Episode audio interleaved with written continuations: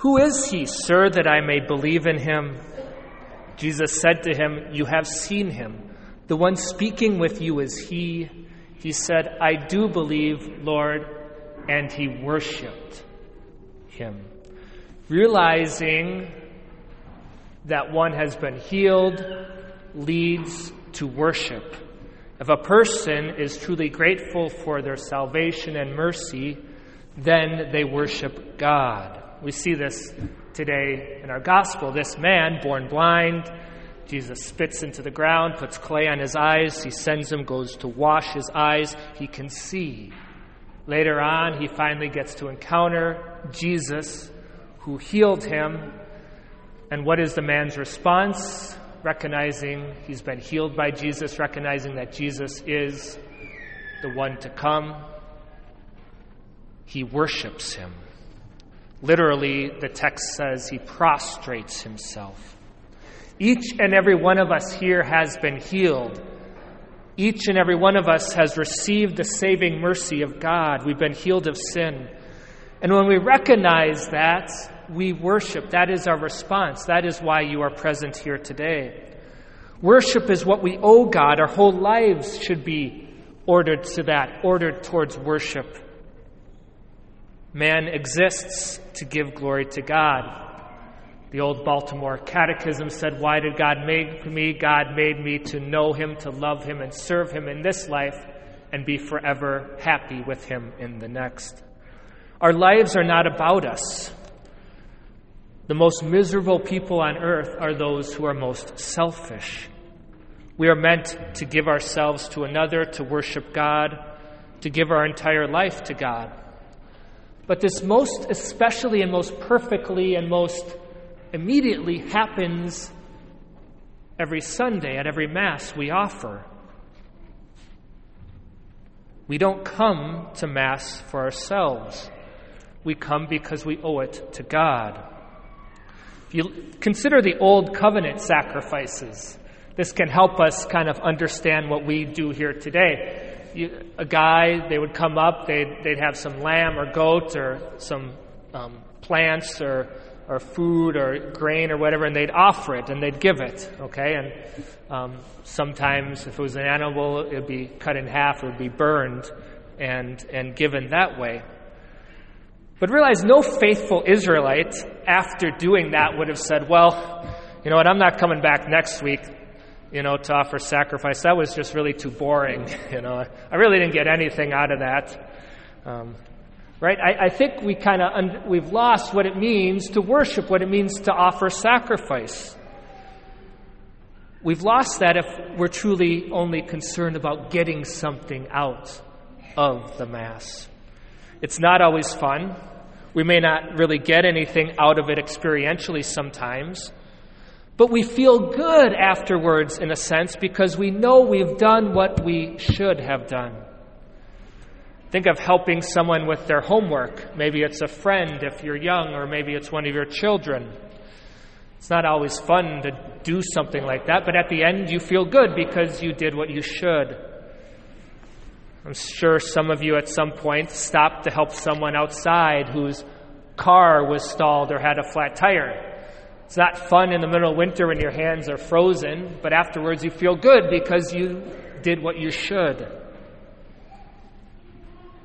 Moms and dads here waking up in the middle of night for a crying baby or a sick child.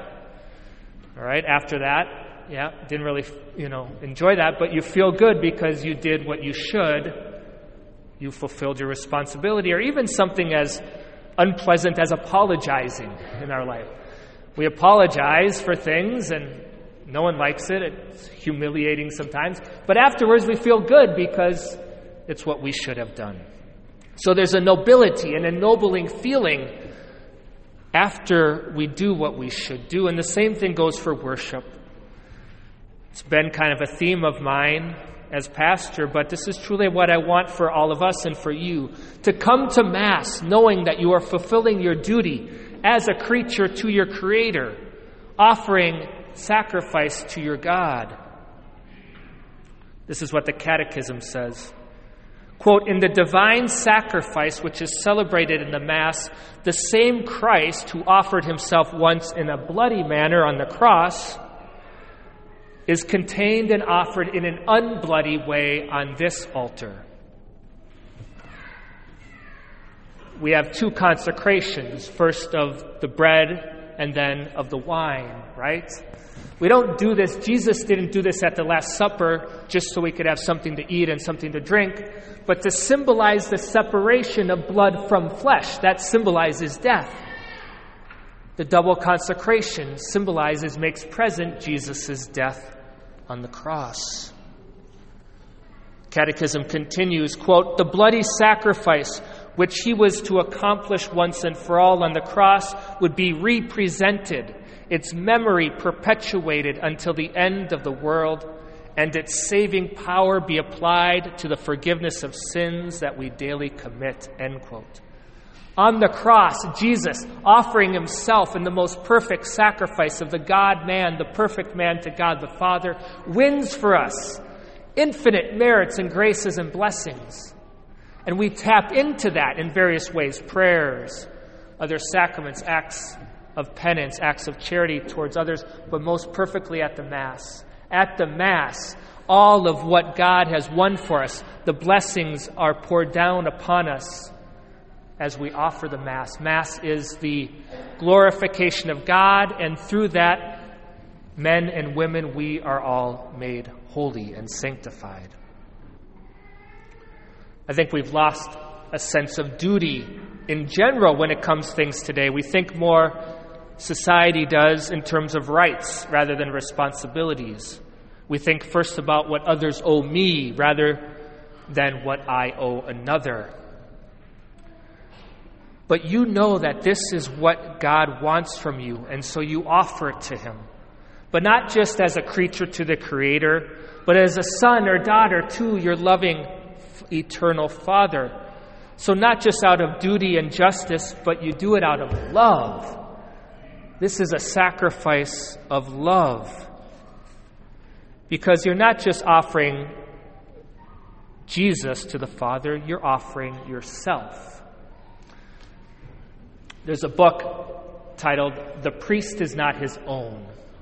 It's written by Fulton J. Sheen, and he does a really nice thing at the beginning of the book. He says, You don't need to read the rest of the book. This is my main point I want you to get is that in the Old Covenant, in the Old Testament, they, people offered things that were separate from them. Again, bulls, goats, grain, oil, all these things. It's separate from them. In the New Covenant with Jesus, he doesn't offer something separate, he offers himself. The priest is not separate from the victim, the priest is the victim.